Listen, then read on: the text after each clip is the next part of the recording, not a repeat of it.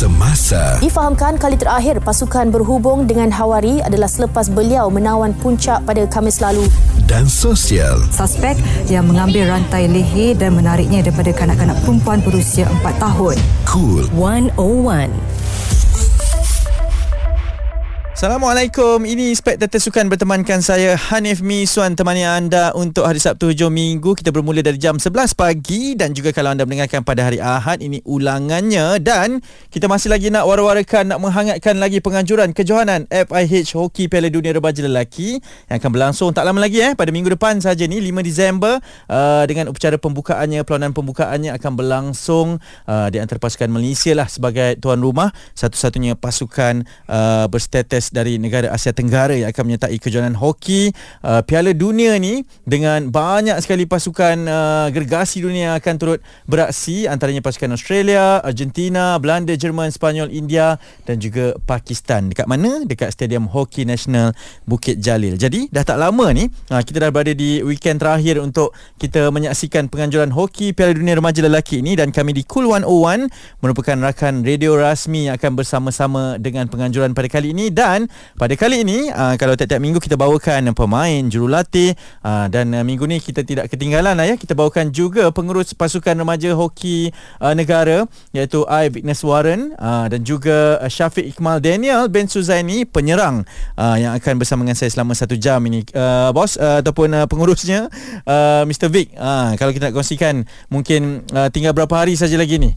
Um, macam mana sebenarnya persediaan pasukan? Sebab anda bersama dengan pasukan dah lama juga ni untuk menghadapi kejohanan Piala Dunia pada kali ini coach Ya tinggal 9 hari Hmm. dan um, semuanya mengikuti perancangan. alright Jadi perancangan teliti dilakukan oleh ketua jurulatih Mhm. dan uh, pemain hanya ikut uh, mengikut jeda perancangan Okay dari segi latihan dan program yang diberikan. Alright dan kalau kita tengok memang barisan kejurulatihannya juga adalah ex-player kita ada Amin Rahim, Tengku Ahmad Tajuddin uh, dan juga jangan tak tahu eh bahawa uh, saudara Vic kita ni juga merupakan seorang bekas pemain yang juga menyertai dua edisi Junior World Cup berturut-turut eh uh, beraksi di Junior World Cup 1993 di Spain. Uh, kalau boleh dikongsikan pengalaman tersebut um, uh, saudara Vic? Eh, Satu pengalaman yang masih uh, segar dalam ingatan saya. Mhm. Dan uh, ketika itu saya macam pemain-pemain sekarang lah. Hmm. Jadi kita membuat persiapan untuk um, um, mempersiapkan diri untuk Piala Dunia dan Ya. di Piala Dunia itu kami mencapai banyak pengalaman Mhm. dan pengalaman itu kami membawa kepada apabila kita mewakili pasukan negara dalam uh, pem- uh, kancah senior. Okey, dari transisi itulah dari junior Ya. ke sini kan. Ya. Ada perbezaan format uh, Junior World Cup yang dulu dengan yang bakal mendatang ni? Beza. Sekarang Hmm. ni empat grup. Okey. Dulu hanya dua grup. Hmm. Jadi itu yang uh, berbeza. 12 pasukan. Okey, jadi, Jadi, beza lah. lebih panjang lah eh Ya, lebih ah, panjang. perjalanan itu dan itulah mungkin yang kita nak tanyakan kepada para pemain yang kita bawakan nanti ni. Hari ini kita ada Daniel selaku penyerang. Kejap lagi kita dengarkan suara beliau. Anda kena terus dengarkan di Cool 101 Semasa dan Sosial. Helikopter cuma boleh bantu kita setakat 7,000. Okay. Di 8,000 meter, kita terpaksa dibawa turun. Di sinilah diskusi semasa dan sosial Cool 01 Dengarkan Spektator Sukan bertemankan saya Hanif Miswan. Alright, ini uh, hujung minggu terakhir lah ya sebelum uh, penganjuran hoki Piala Dunia Remaja Lelaki yang akan berlangsung bermula dari 5 Disember ini. Malaysia selaku tuan rumah, uh, Konfederasi Hoki Malaysia juga dah melakukan persiapan yang sangat berat jugalah untuk menjadi penganjur pada kali ini dengan uh, kuasa-kuasa besar yang akan turun berdepan dengan Malaysia. Dan sebab itulah kita bawakan uh, dua individu ini iaitu I Vignes Warren, pengurus pasukan bersama dengan Syafiq Iqmal Daniel, uh, penyerang uh, untuk uh, pasukan yang akan beraksi pada 5 Disember nanti ni. Daniel, kita mungkin yes, nak tanyakan macam mana anda boleh bermula bermain dengan hoki ni. Um, Orang biasa main bola kan Untuk yang biasalah sukan nombor satu Tapi hoki pun Antara yang popular juga Permulaan anda bermain hoki ni macam mana Daniel? Saya main hoki ni sebab uh, saya ikut abang saya mula-mula. Okey. Sebab abang saya mula training. Saya tengok je. Mhm. Lepas tu sebab hari-hari dah pergi ikut dia training. Mhm. So parents saya suruh join sekali training. Okey, pernah terfikir yang lepas training join apa semua akan beraksi mewakili Malaysia di peringkat Piala Dunia ni Daniel? Dulu tak pernah terfikir lah untuk Hmm. sampai ke peringkat sekarang ni. Mhm. So saya main dulu biasa-biasa je lah. Apa wakil sekolah, Mhm. lepas tu wakil negeri. Mhm. Tu uh, ada rezeki uh, itulah sampai ke sini. Betul, bermula dari sekolah sukan Pahang di Temerloh kemudian dipanggil untuk menyertai pasukan uh, skuad hoki remaja lelaki negara ini. Um, pernah terfikir tak uh, nak beraksi nanti ni macam mana perasaannya? Dah tak lama dah nak bermula ni. Um, apa persediaan awak secara peribadi jugalah untuk menghadapi kejohanan yang besar ni Daniel? Perasaan saya uh, gembira lah dapat Hmm. main dekat Malaysia sebab ni kita punya home ground orang cakap padang keramat kita. Ya. So dari situ kita dah tahu penyokong pun mesti ramai. Mhm. So dengan penyokong yang ramai tu dapat um, Membakar semangat mungkin? membakar semangat ya. untuk bagi aksi yang lagi bagus lah. Mhm. Okey, um, Cik Vic melihat kepada generasi sekarang ini dengan yalah batch Daniel ini, uh, persiapan yang mereka lakukan, um, kita berada di landasan yang terbaik untuk sekurang-kurangnya memberikan cabaran pada kali ini. Ya sudah tentu Hmm. hmm. kerana kita lihat bahawa um, mereka fokus sekarang ni dah mula um, pada zone yang kita panggil uh, tapering zone Okey. yang mana mereka memberikan attention to detail. Mhm. Jadi almost tournament zone lah. Uh, betul Period. nak dapat dah ni ha. Jadi kat sini fine tuning itu yang Hmm. penting. Jadi kena repair apa yang penting dan sebagainya. Mhm. Uh, terutama apabila kita dah main pada Piala Sultan Johor. Ya. Jadi correction dekat situ, improvement Mhm. dan of course sangat pentinglah persiapan game pertama. Mhm. Okey, jadi mereka akan beraksi bermula daripada 5 Disember ini. Ada lagi soalan yang akan saya tanyakan. Anda kalau nak tahu berkaitan dengan penganjuran hoki Piala Dunia Remaja ni kena terus dengarkan Spectator Sukan Kul 101. Liputan yang komprehensif. Ya dalam pemakluman kita dan itu memadai lah. Buat masa sekarang kekal begitu. Cool 101. Semasa dan Sosial. Anda boleh catch up Spectator Sukan di aplikasi Audio Plus Cool 101 Semasa dan Sosial. Saya Hanif Miswa menemani anda dan kita masih lagi bercakap eh. Kita menghangatkan penganjuran hoki Piala Dunia Remaja 2023 yang berlangsung di Bukit Jalil dan Cool 101 merupakan antara radio rasmi untuk kejohanan yang akan berlangsung daripada 5 Disember sampai 16 Disember nanti. Kita masih lagi bersama dengan dua individu ini yang akan uh, terlibat secara langsung lah iaitu Encik uh, I Vignes Warren ataupun Encik Vic uh, pengurus pasukan untuk uh, pasukan hoki remaja dunia ini dan juga uh, Syafiq Ikmal Daniel lebih uh, mesra disapa sebagai Daniel lah pemain penyerang untuk pasukan kebangsaan yang akan bersaing nanti ni. Okey mungkin Daniel terlebih dahulu lah uh, di posisi uh, serangan anda dah bersama dengan pasukan untuk kejohanan The Sultan of Johor Cup baru-baru ini juga uh, mungkin ada penambahbaikan yang akan dilakukan uh, untuk anda bersama dengan rakan-rakan penyerang lain ni Daniel. Penambahbaikan dia uh, daripada game yang SOJC tu Hmm. bila kita balik sini kita banyak uh, training untuk scoring goal dari segi untuk apa far post Mhm. lepas tu dalam D tu tak boleh nak kelang kabut sangat Mhm. so kena tenang sikit create more chances Mhm. kalau tak boleh score cari kaki atau cari connection dengan kawan Alright, jadi itu antara analisis secara detail yang dilakukan. Awak awak um, jurulatih penyerang adalah Tunku Ahmad Tajuddin lah ya. betul Uh, jadi banyak menimba ilmu daripada beliau dan difahamkan juga ada individu-individu pemain-pemain luar negara uh, coach luar negara juga yang dipanggil kan. Betul. Uh, jadi macam mana pengalaman tu beraksi dengan ex player sebab pernah tengok mereka beraksi tak sebelum ni? pernah Uh, jadi sekarang ni dapat direct terus daripada mereka ni macam mana perasaan tu? Perasaan saya bangga lah Hmm. hmm. dapat training dengan apa orang cakap legend Hmm. sebab kita pun boleh betulkan apa yang kita tak betul lagi. Yeah. untuk scoring goal Hmm. Lepas tu kita punya dalam D Mhm. kena tenang sikit. Hmm. Itulah. Hmm, banyak tunjuk ajar yang diberikan lah ya dan uh, Mr. Vic mungkin melihat kepada uh, bahagian serangan sebab dia ni beraksi di bahagian serangan lah itu mungkin antara perkara yang dititik beratkan juga sebab melihat kepada Sultan of Johor Cup ni juga uh, itu antara perkara yang uh, ketara untuk menambahbaikannya juga kan Ya itu uh, merupakan satu cabaran hmm. apabila kita lihat dalam uh, Piala Sultan of Johor uh, di mana kita um, dapat banyak peluang Mhm. mm-hmm. untuk menjaringkan gol betul tapi uh, belum cukup lagi untuk menyempurnakan. hmm. Jadi apabila kita kembali dan uh, pada tahap yang terakhir ini fokus diberikan kepada um, goal scoring Hmm. dan juga bagaimana membawa bola ke dalam D ya untuk mencipta peluang. Jadi di situ yang um, apa correction dibuat improvements dan di sini uh, kita ada Tengku dan yeah. juga um, jurulatih daripada Australia kita yeah. mempunyai Christopher Cirello Hmm. hmm. dan juga Glenn Turner. okey Jadi Glenn Turner merupakan uh, pakar penyerang. Hmm. Hmm. Jadi beliau banyak membantulah di sini dengan pengalaman Hmm. beliau. Uh, Mr. Vic melihat kepada Yelah anda juga ex-player Ada deritan pemain-pemain ex-player yang membantu ni Bukan si, uh, junior saja Skot senior juga Ex-ex-player juga berada di sana sebagai jurulatih uh, Penting untuk ada environment sebegini uh, Daripada transisi bekas pemain melatih pemain-pemain baru ni Mr. Vic Ya pastinya um, salah satu adalah mentor-mentee Hmm. di mana pemain yang lebih senior Hmm. yang sudah melalui proses ni me- memberi uh, pengalaman Ya uh, dan juga tunjuk ajar daripada cara permainan mereka sebelum ni. Mhm. Tetapi dekat sini juga ketua jurulatih memberi planning Mhm. bagaimana dan apa yang diperlukan dalam proses um, serangan Ya. menyerang. Jadi bagaimana mereka perlu attack towards the goal.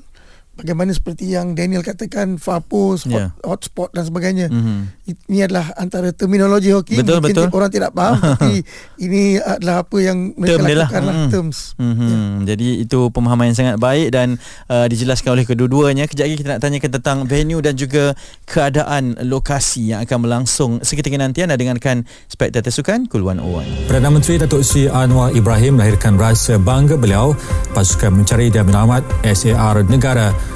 membantu mangsa gempa bumi di Turki.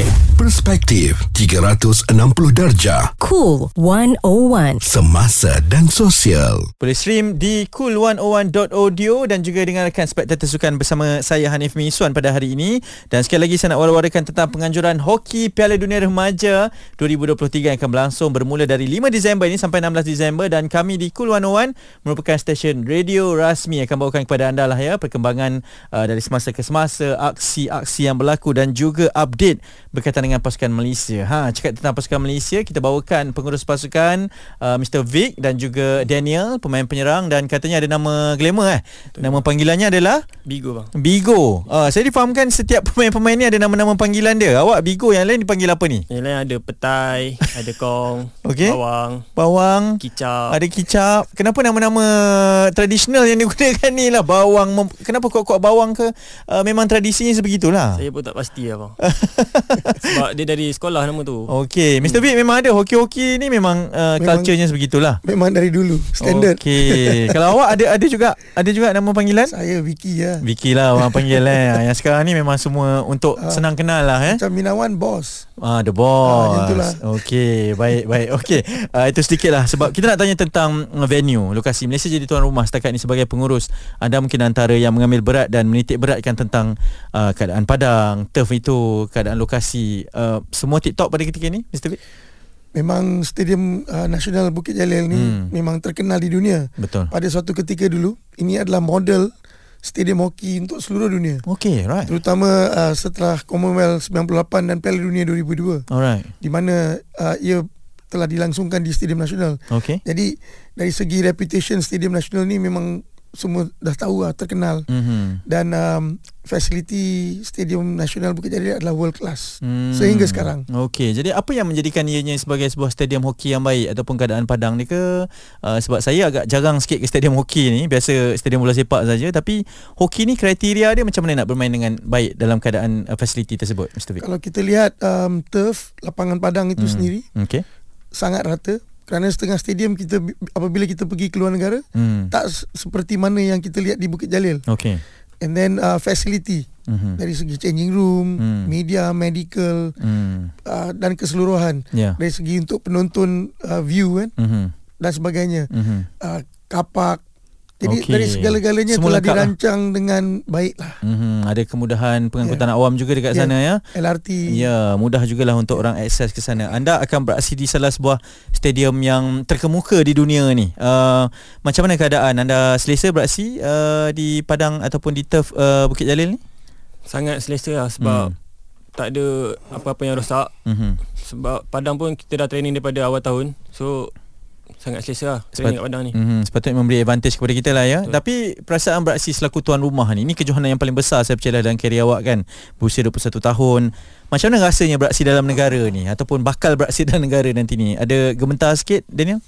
Gementar tu mesti ada sebab ni first game yang paling besar saya pernah main. Mhm. Tapi saya ambil perasaan gementar tu untuk jadikan cabaran lah. Hmm. Nak lawan cabaran tu. Mhm. Sebab kita main kat tempat itu sendiri. Mhm. So itulah insya-Allah dipermudahkan lah. Betul, itu juga doanya dan uh, itulah uh, persediaan yang akan dilakukan. Kejap lagi kita nak tanyakan juga uh, kepada kedua-dua individu ini sasaran mereka dan juga seruan untuk peminat-peminat menyaksikan The Young Speedy Tigers di kejohanan hoki Piala Dunia Remaja Lelaki 2023. Informasi yang semasa dan sosial. Seperti di belakang saya ini yang mana kawasan Bazar Ramadan yang dilaporkan antara yang teruk terjejas. Tiada syok sendiri. Cool 101. Semasa dan sosial. Terus menemani anda di Spektator Sukan adalah saya Hanif Miswan dan uh, pada hari ini di Cool 101 kita nak terus bawakan kepada anda kehangatan penganjuran hoki Piala Dunia Remaja Lelaki yang akan berlangsung di Kuala Lumpur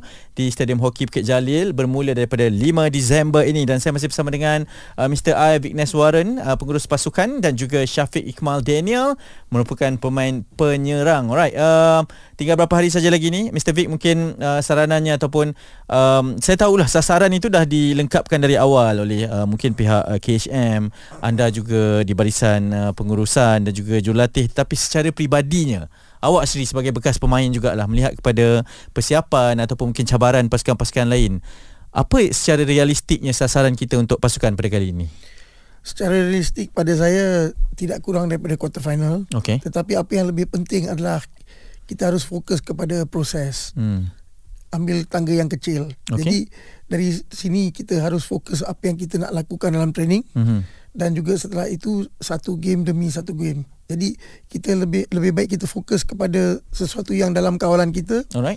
daripada memikirkan sesuatu yang di luar kawalan. Hmm, step by step lah Yes. maksudnya. Kalau kita berjaya melangkah jauh itu satu bonus mungkin lah uh, menurut awak ataupun Melangkah jauh Hmm. tu adalah matlamat kami. Okey. Tapi kita tidak mahu men, uh, memberi tekanan kepada pemain. okey. Yang penting mereka harus tenang, mereka harus happy dan mereka harus um, fokus kepada proses. Jadi Hmm. uh, tidak memberi mereka tekanan yang tak perlulah. tak perlu unnecessary Okey. uh, stress. Betul. After all ini tetap di peringkat bawah umur juga Yeah. masih lagi remaja. Uh, Daniel lah, ni saya nak uji awak sikit ni. Kita bersama dengan tiga pasukan dalam kumpulan awak ni. Kita ada penyandang juara uh, Australia tak salah saya? Argentina. Argentina. Argentina. Uh, kita ada Australia juga dan kita ada Chile kan. Okey, tiga-tiga negara ni. Macam mana analisis awak terhadap tiga pasukan ni Daniel? Kita kena untuk first game lawan Chile, Hmm. Kita dah macam mana cakap uh, kita kena tengok game dia yang lepas. Hmm. Lepas tu untuk next game kita akan buat video anal- video analisis lah dengan coach semua mm-hmm. untuk kena pasti apa yang apa kelemahan dengan kekuatan dia. Hmm. Itulah. Ya, jadi satu persatu lah ya. Betul. Uh, sasaran awak secara pribadi untuk kejohanan yang bakal mendatang ni, awak nak sampai ke tahap mana? Kalau boleh saya nak uh, ke semi final lah dulu. Hmm, melepasi peringkat suku akhir semifinal dan juga mungkin uh, ada uh, seruan untuk diberikan kepada peminat-peminat untuk datang uh, ke kejohanan hoki bermula daripada 5 Disember ni Daniel. Kepada peminat-peminat hoki di tanah air uh, datanglah beramai-ramai uh, ke Stadium Hoki Nasional Bukit Jalil untuk memberi sokongan kepada pasukan remaja Malaysia Mhm. yang akan beraksi di kejohanan Piala Hoki Dunia Remaja bermula 5 hari bulan 12 hingga Mhm. 16 hari bulan 12. Alright dan all the best juga kepada awak dan juga rakan sepasukan kasih. Daniel. Saya juga akan turut bersama dengan anda di sana. Uh, Mr Vic mungkin uh, sedikitlah kepada mereka yang mendengarkan kita ni yang baru nak kenal dengan sukan hoki ni, kenapa mereka kena datang dan juga sokong pasukan hoki remaja lelaki ni Mr Vic? Ini merupakan uh, Piala Dunia. Hmm. um, 16 pasukan terbaik di dunia beraksi pada tahap 21 ke bawah dan uh, kalau kita lihat inilah pemain yang akan bermain 4 tahun akan datang di Olimpik and 8 tahun 8 year cycle Okey. uh, pemain terbaik dunia jadi di sini mereka mempunyai peluang untuk melihat dan adalah juga penting untuk pemain-pemain muda datang melihat dan um, mendapat feeling Hmm. jadi di sini uh, memberi motivasi bagi mereka untuk um, improve dalam training Ya. uh, dan mempunyai sesuatu sasaran untuk mewakili negara dan mencapai pencapaian terbaik pada tahap dunia. Okey, baik. Kita doakan agar penganjuran uh, dan juga perjalanan pasukan hoki remaja lelaki negara ini berjalan dengan sangat baik. Uh, all the best kita ucapkan kepada kedua-duanya. Kejohanan yang bakal berlangsung bermula daripada 5 Disember ini. Anda dengarkan bersama dengan saya di Spektator Sukan Cool 101. Helikopter cuma boleh bantu kita setakat 7,000. Okay. Di 8,000 meter, kita terpaksa dibawa turun. Di sinilah diskusi semasa dan sosial. Cool 1 01. Masih terus dan setia setia menemani anda di Spectator Sukan bertemankan saya Hanif Miswan ya di Kuluan Wan Semasa dan Sosial. Ha macam mana orang kita orang tadi tu? Ha jadi jangan lupa ya untuk anda menyokong pasukan uh, Men's Junior Hockey kita yang akan bersaing dalam persaingan Men's Junior Hockey World Cup 2023 ya di Bukit Jalil bermula dari 5 Disember sampai 16 Disember nanti. Sekarang jam baru saya nak kongsikan kepada anda perkembangan dan juga update uh, apa yang berlaku di dalam negara kita dalam scene sukan ini. Yang pertama dari sudut sukan badminton eh Presiden Persatuan Badminton Malaysia Tan Sri Muhammad Norza Zakaria beri jaminan bahawa tiada rombakan akan dibuat membabitkan Exco Badan Induk itu selepas kemasukan Tengku Datuk Seri Utama Zafrul Tengku Abdul Aziz untuk menggantikan kedudukannya pada tahun hadapan. Ini merujuk kepada 31 portfolio termasuk 12 jawatan naib presiden dan 14 ahli jawatan kuasa daripada 15 ahli gabungan negeri yang terdapat dalam badan induk tersebut. Ini bermakna Tengku Zafrul akan bekerjasama dengan dua timbalan setiada, Datuk V. Subramaniam dan Datuk Sri Jahabardin Muhammad Yunus bersama-sama Setiausaha Agung Datuk Kenny Goh. Dan bagi Tan Sri Noza ya, dia sudah pun membuat beberapa siri pertemuan dengan Zafrul bagi membincangkan proses peralihan menjelang mesyuarat agung tahunan BAM pada Disember depan. Ini satu lagi peralihan kuasa, uh, peralihan pucuk kepimpinan uh, saya percaya. Eh. Tapi misi tetap sama, emas pertama di Olimpik Paris 2024. Kita percaya sepatutnya datang dari sukan badminton. Okey, ada lagi perkembangan sukan selepas ini berkaitan dengan uh, inisiatif daripada pihak Kementerian Belia dan Sukan, ada Perkesuk dan KWSP ha yang telah pun diumumkan di kabinet baru-baru ini. Itu perkembangan berita gembira yang saya nak kongsikan bersama dengan anda di Spectator Sukan Cool 101 liputan yang komprehensif. Ya dalam pemakluman kita dan itu memadai lah. Masa sekarang kekal begitu.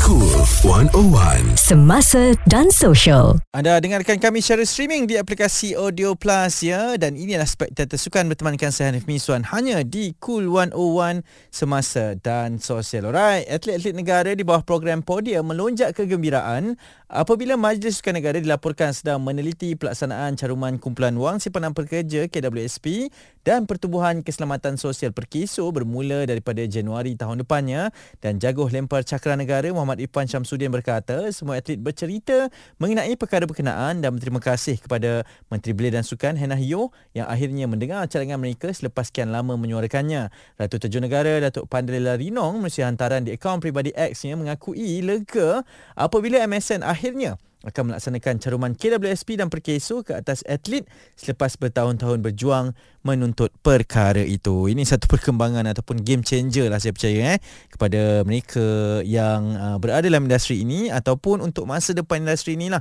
Uh, kalau kita nak cakap uh, tak apa nanti ada masa depan untuk menjadi atlet Malaysia ini untuk menjadi atlet yang elite ini ada Perkeso, ada KWSP, ada EPF semua. Uh, inilah game changer yang tanah kita ucapkan benda yang baik kita sokong dan ini inisiatif yang sangat-sangat baik kudos kepada KBS atas inisiatif yang dilaksanakan dan telah pun dibentangkan di kabinet ni okey terus setia bersama Spectator Sukan Cool 101 Perdana Menteri Datuk Sri Anwar Ibrahim melahirkan rasa bangga beliau pasukan mencari dan menyelamat SAR negara membantu mangsa gempa bumi di Turki. Perspektif 360 darjah. Cool 101. Semasa dan sosial. Stream kami di cool101.audio dan dengarkan segala informasi terkini di sana. Hai, saya Hanif Miswan, Spektator Sukan. Masih lagi saya nak teruskan perkongsian info-info terkini berkaitan dengan sukan dalam negara. Okey, ini uh, berkaitan dengan adik uh, cilik kita, pelumba Kabil Irfan Azlan uh, yang telah dinobatkan sebagai juara dunia kejuaraan Siri Dunia Mini GP 2023 di Valencia eh, pada minggu ini uh, ataupun pada selepas lah ya. Jadi menurut bapanya Azlan Abdul Rahman, dia kata jangan puji Kabil terlalu banyak. Walaupun dia berbangga dengan pencapaian anaknya, Azlan berkata dia tak naklah anaknya yang berusia 11 tahun itu hanyut dengan pujian. Sebaliknya berharap mampu mengekalkan prestasi cemerlang pada masa akan datang. Dan dia juga menyifatkan pujian menggunung boleh membahayakan prestasi anaknya itu sebagai pelumba yang baru meningkat naik di persada dunia. Okay? Untuk pengetahuan, uh, pelumba cilik kelahiran Terengganu itu mencipta sejarah selepas menjadi pelumba pertama dinobatkan selaku juara dunia selepas menyapu bersih ke semua tiga perlumbaan pada kejohanan motosikal siri dunia FIM Mini GP bagi kelas 160cc di litar Ricardo Tormo di Valencia. Dan uh, dia tanya jugalah mengenai perancangan buat Kabil. Azlan berkata beliau menyerahkan perkara itu kepada pengurus program Siri Mini GP Malaysia, Zulfahmi Khairuddin untuk menentukan perkara itu. Ini permulaan yang baik ya untuk konsisten menjadi yang berjaya itu. Itulah cabaran yang sebenar. Tahniah kita ucapkan kepada Kabil juga kepada pasukannya. Semoga Malaysia akan terus ada pelapis-pelapis yang hebatlah dalam sukan perlumbaan permotoran ini. Spektator Sukan, Cool 101 hanya yang terkini. Mengulas hala tujunya selepas ini, Khairi mengakui menerima pelawaan parti lain namun enggan membuat keputusan ketika ini. Cool 101, semasa dan sosial. Di mana sahaja anda berada, terus dengarkan kami di Cool 101, semasa dan sosial dan ini Spektator Sukan. Saya Hanif Miswan nak cakap tentang sukan hoki negara. Lelaki dan wanita, eh, skot hoki lelaki dan wanita negara ini uh, dikekalkan dalam kelompok program podium sehingga tamat pusingan kelayakan Sukan Olimpik Paris 2024 pada Januari depan. Ini sangat melegakanlah pihak KHM, Konfederasi Hoki Malaysia uh, selepas perkara ini diumumkan. Perkembangan ini dimaklumkan oleh Presiden KHM Datuk Seri Subhan Kamal selepas mesyuarat jawatan kuasa kerja bersama Ketua Pengarah Majlis Sukan Negara MSN iaitu Abdul Rashid Yaakob uh, pada minggu inilah. Menurut Datuk Subhan, meski mesyuarat itu MSN bersetuju untuk terus memberi sokongan kepada KHM bagi mempersiapkan pasukan lelaki dan wanita negara menghadapi kejohanan pusingan kelayakan ke Paris. Okay? Uh, skuad lelaki, The Speedy Tigers akan beraksi di Muscat, Oman dari 15 hingga 21 Januari depan. Manakala pasukan wanita akan minta saingan di Valencia, Spanyol dari 14 hingga 24 Januari. Penting untuk mereka kekal berada di program podium ini uh, supaya yalah dana itu pun ada, ianya juga dijaga dengan baik ya sebab hoki ni ramai pemain-pemain dia kan skuadnya agak besar. Ha jadi kena ada sokongan yang baik juga daripada pihak kerajaan, MSN, Majlis Sukan Negara terutamanya. Dan kita harap kedua-duanya berjaya melakkan diri ke Paris Sukan Olimpik 2024. Okey, Spektator Sukan Cool 101. Perdana Menteri Datuk Seri Anwar Ibrahim melahirkan rasa bangga beliau pasukan mencari dan menyelamat SAR negara membantu mangsa gempa bumi di Turki. Perspektif 360 darjah. Cool 101. Semasa dan sosial. Ini Spektator Sukan anda sedang dengarkan di Cool 101 bertemankan saya Hanif Miswan. Alright, saya ada cerita sikit ni berkaitan uh, dengan Lee Chong Wei, ha, bekas pemain badminton nombor satu negara dan juga dunia ya. Uh, dia ceritalah tentang beliau dengan anaknya. Okey, uh, Datuk Lee Chong Wei ni ternyata begitu teruja melihat anaknya Kingston Lee dapat A dalam subjek bahasa Melayu tau baru-baru ni. Namun begitu katanya semua itu adalah uh, sandiwara anak sulungnya apabila dia menggunakan tipu helah untuk mendapatkan markah tinggi daripada daripada cikgu seperti ayahnya menggunakan teknik dan taktik untuk memperdayakan lawan di gelanggang pula cakapnya eh. Dia menyedari tahap penguasaan bahasa Melayu Kingston. Masih ada ruang yang besar untuk diperbaiki. Uh, dan dia kata kebiasaannya Kingston akan dapat karangan subjek bahasa Melayu. Sama ada B, C uh, dan kadang-kadang lah dapat A kan. Dan minggu lepas dia balik dari sekolah Kingston jerit cakap dia berjaya memecah rekod karangan apabila dapat 90 markah dan dia sangat gembira. Ah, Datuk Lee Chong Wei apa lagi lah kan. Dia kaget lah terpakut dan rasa bangga dalam jiwa. Dia pun minta lah nak tengok karangan dia. Tajuk karangan dia balik kampung dan bila dia baca banyak je silap dia kata. Dan uh, bahasa pun lebih kurang juga lah dia kata. Tapi bila hendak sampai ujung barulah dia tahu kenapa anak dia boleh dapat markah tinggi dalam karangan tersebut. Uh, dia kata, cikgu selamat hari lahir sebab cikgu bahasa Melayu saya hebat. Saya harap cikgu sihat hingga umur yang angka sama dengan markah karangan saya hari ini. sebab itulah cikgu bagi 90 kan. Uh, sebab cikgu pun berharap uh, boleh hidup sampai umur 90 tahun uh, taktik dan taktikal memang hebat lah rata-rata orang memang terhibur lah dengan taktik tersebut dan itu mungkin salah satu cara untuk kita menjadi kreatif ya di dalam penulisan sama panjang akal macam ayah dia juga ni ketika berada dalam gelanggang okey? Itu perkembangan sukan dalam dan juga luar negara saya dah kongsikan kepada anda. Jangan lupa untuk dengarkan ulangan spektator sukan ini pada hari Ahad. Hanya di sini Cool 101 semasa dan sosial. Informasi yang semasa dan sosial. Seperti di belakang saya ini yang mana kawasan Bazar Ramadan yang dilaporkan antara yang teruk terjejas. Tiada syok sendiri. Cool 101 semasa dan social.